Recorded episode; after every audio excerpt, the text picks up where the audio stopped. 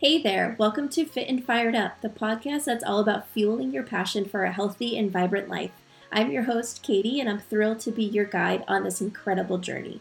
Whether you're a seasoned fitness guru or just trying to dip your toes into the world of wellness, this podcast is tailor made to you.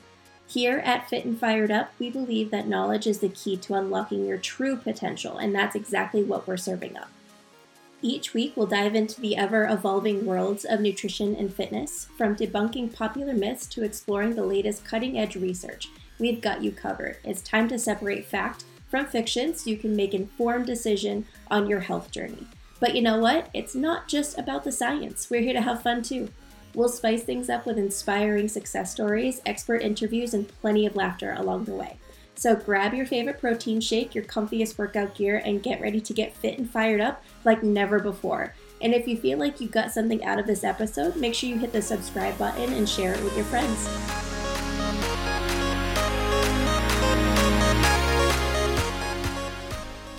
Welcome back to episode 7. Today I'm going to be talking about the link between your period and stress.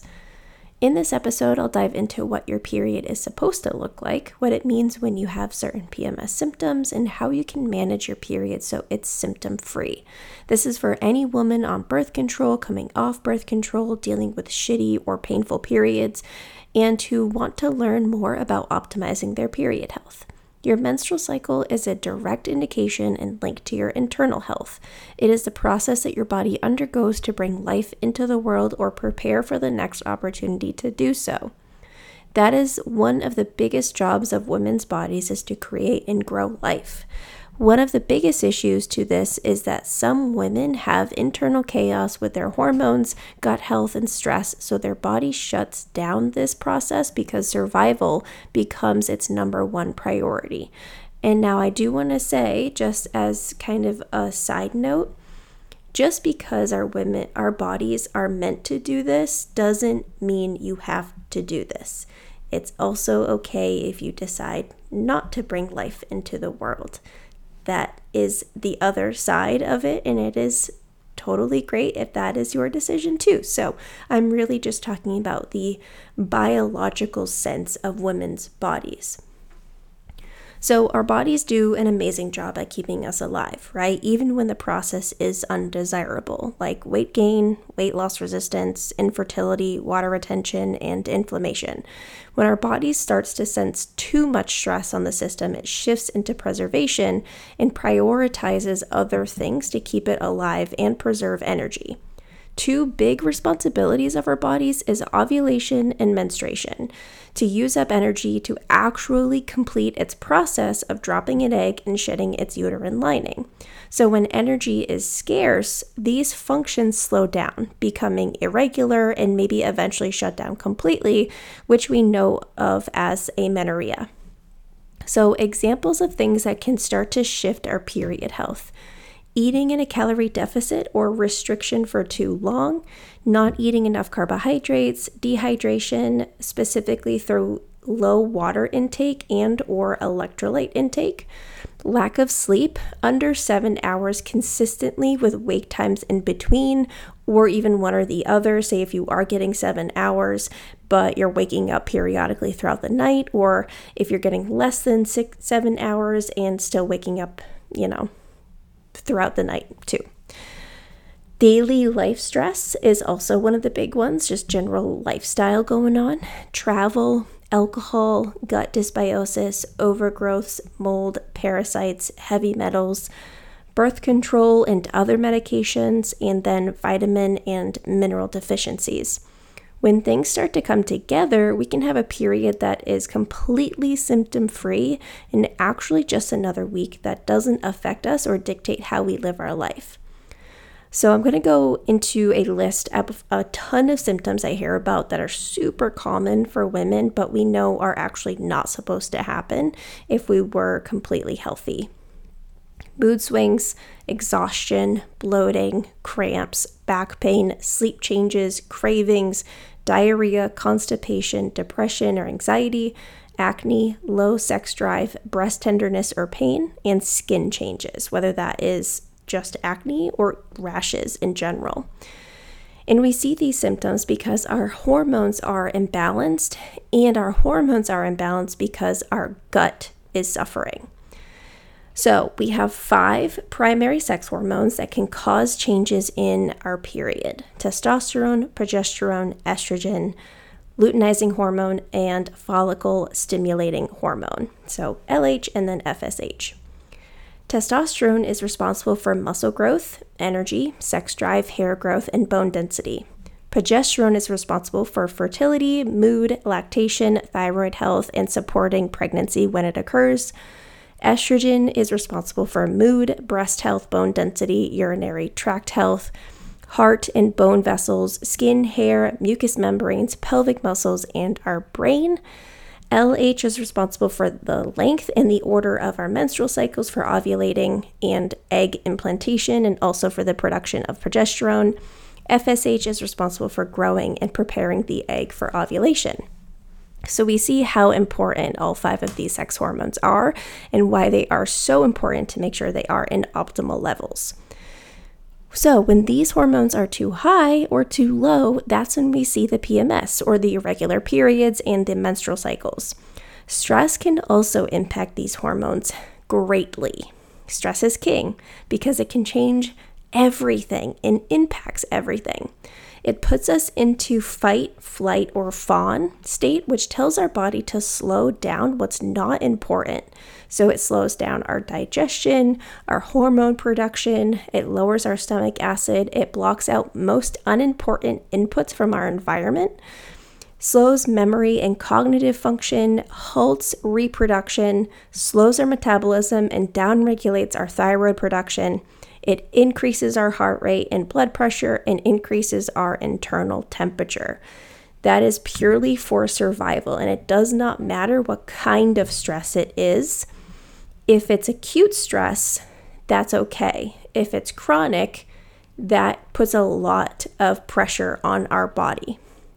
It's linked to everything. So, the very first thing to do when you're trying to have a happy, healthy, pain free period is you have to manage stress. And over time, when your body is too stressed and pumps out too much cortisol, it stops producing it altogether, which we see as internal uh, adrenal dysfunction, or some have called it fatigue, adrenal fatigue.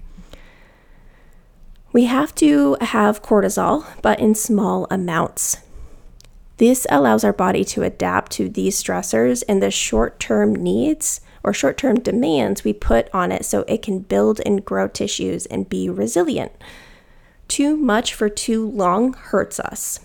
You need to put yourself into a parasympathetic state to calm down and relax more frequently and intentionally every day, multiple times a day. You need to signal to your body that it doesn't need to preserve and freeze, that it's safe and can function normally. So, how do we do that? By eating more food, especially veggies, fruits, and things from the ground to increase vitamins, minerals, and natural source of energy. This also includes meats, decrease caffeine or stimulants, decrease or take out strenuous exercise like HIIT training, Orange Theory, CrossFit, spin, and running, and add in more low stress movement. So, yoga, Pilates, walks, low frequency weight training, depending on the case improve your sleep hygiene, creating a bedtime routine, sleeping seven to nine hours without waking intermittently throughout the night, drinking 90 plus ounces of water. This is dependent on the person. With electrolytes, there is a really great company called Redmond. They do their own like table Himalayan pink sea salt that's really great, but they also do a really good electrolyte product as well. I have no affiliation, I use it, I just really like it. Um, there's also another company called Drink LMNT that's also a great company, although their dosages aren't as high as Redmond's. So, drinking water first thing in the morning with the electrolytes is also a really great thing to do to rehydrate your system. Not skipping breakfast. this is huge, right? We have an entire, hopefully, seven to nine hours of fasting, and it's really great to make sure you're providing your body with some form of nutrients first thing in the morning so you can help regulate your blood sugar, your hunger signals throughout the day, and also managing your cortisol first thing in the morning meditation, getting massages, take alone time, take up a new hobby, maybe journaling, practicing grounding daily, tapping or shaking, or even dancing is great, and talking to a therapist. There are so many ways you can start regulating your stress. You don't need to do all of these, but in many cases, slowly integrating majority of these to your life is necessary and incredibly helpful and important in regulating your period. Another thing I wanted to touch on is how birth control can affect your period health. So, birth control essentially shuts down the communication from our brain and our ovaries, which blunts our normal production of sex hormones, predominantly estrogen and progesterone, because it pumps our system with the synthetic versions of these hormones. While we're on birth control, we see shifts in our symptoms, changes in our period, and just overall menstrual cycle changes. When when we have any medication, it can also change our gut microbiome. So it can decrease stomach acid and digestive enzymes, which then promotes a breeding ground for overgrowth, parasites, and malabsorption of nutrients. So we see a lot of nutrient deficiencies, leaky gut, overgrowth, and tons of gut issues that can stick around for years if they're not addressed. A big change is usually with our mood too. So 90% of our serotonin is what makes us feel good, and it is produced in the gut. It's a neurotransmitter. So, if our gut is a mess, production of serotonin slows down, changing our mental health. Having parasites can also impact our mood and how we sleep and worsen our symptoms around full moons. This is why it's important to clean up your nutrition and actually eat more food so you can start to improve your gut function and nutrient deficiencies. And eating more food can look different for everybody, right? Some it might mean adding a couple of servings of veggies per day, some it might mean adding another meal to your day. Whatever you're currently doing, add one simple nutritional change to start implementing a more balanced day. The goal really is to eat close to 2000 calories or more, depending on like your size, activity level, dieting history, and age, and even gender as well. Fiber is another massively important factor in all of this because if you're not pooping on a daily basis, one to three times a day, you're likely dealing with some estrogen dominance. And this is just meaning that you have high circulating estrogen, which um, has nowhere to go if you're not pooping. So, this creates low progesterone and testosterone if your estrogen is high. So, eating 25 to 30 grams of fiber every day is key and then balancing between soluble and insoluble fiber because they do opposites of each other. So, having regular bowel movements is our body's way of getting rid of toxins, excess hormones, and free radicals from the day. A buildup of these things over time burdens our liver, kidneys, and digestion, which increases stress and inflammation. Unfortunately, alcohol, alcohol is another big trigger for toxic burden as well. So, if you're dealing with hormone and gut issues, it's a good idea to take that out for a bit or even altogether. The goal is to have a perfectly pain free period with very minimal signs of it coming. The perfect scenario is that it actually sneaks up on you because there were no signs. But luckily, you started tracking them and then you kind of prepared for it, right?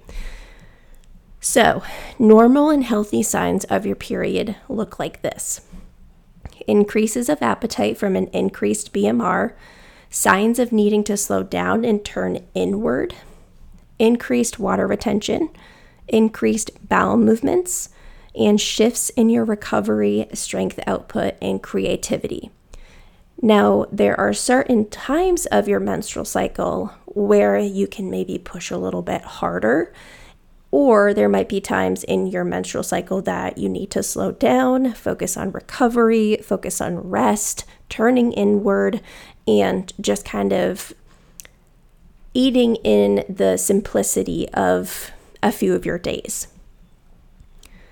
When you experience a healthy period and a healthy three weeks leading up to it, you'll be able to really tune into the signals your body is telling you. You can hear it and appreciate what it's asking you to do because you're no longer in pain or want to just sleep away the week to disconnect from your body's negative signals. It's an amazing feeling to be able to just go on with your normal routine, be at peace with your body and your period, and know that every month your body is doing exactly what it needs to do. I can say firsthand that a pain free optimal period is freaking amazing, knowing what the alternative feels like. And I also will say from personal experience, just to kind of give you an idea of how my period has been throughout the years. I was on birth control for about five years with the IUD. When I had that, I rarely had a period. And when I eventually took it out, my period kind of came back with a bit of a vengeance, which was also very similar to how I came back in postpartum. I think I was about four months postpartum when I got my period back, and it was very, very heavy. But that is also very normal because you, if you think about how long you haven't had it, it's, you know, nine plus months, of course. And if you continue to breastfeed, it's also very unlikely that you'll get your period back because your hormones are still very low through breastfeeding, which is also very normal. Some women do get it back, which is a little bit surprising, but also not a big deal to have to worry about. Although I know a lot of women that would prefer not to get it back while they're breastfeeding because it's just one more thing. Um, but for me, it was a, a, relief when I started to get it back and not having any signs of hormonal dysfunction because during different times of your life, whether it's coming off of birth control, having a baby, going through surgery, injuries, whatever that is, anytime that your body is going through kind of this like big uphaul, it shows up with a different kind of period. Because, like I said before, your period is a direct link from the previous three weeks or previous months. So, when I got my period back, it came back with a vengeance. It was very heavy, but I also really didn't have many signs that it was coming back. Like I didn't have any cramps. Bloating was very, very minimal. I was still obviously recovering from a C section, but I could really recognize that my body was really regulating itself really well. And it was such a nice relief to not have to worry about my hormones doing something that wasn't optimal, that I'd have to focus on that. Now, obviously, being postpartum, there is a time that you have to focus on your hormones because, again, when you're pregnant for nine months, that is a pretty big deal for your body. And also, giving birth is a very big deal for your body, it's very stressful. So, it makes sense to also take six to nine months postpartum to focus on your internal health even if your period shows that it is pretty healthy, your body's still recovering. So it is still important to make sure that, you know, you're spending time focusing on your stress, focusing on the basics or the foundations, right? Water, sleep, stress, nutrition, general movement, depending on what you're able to actually do.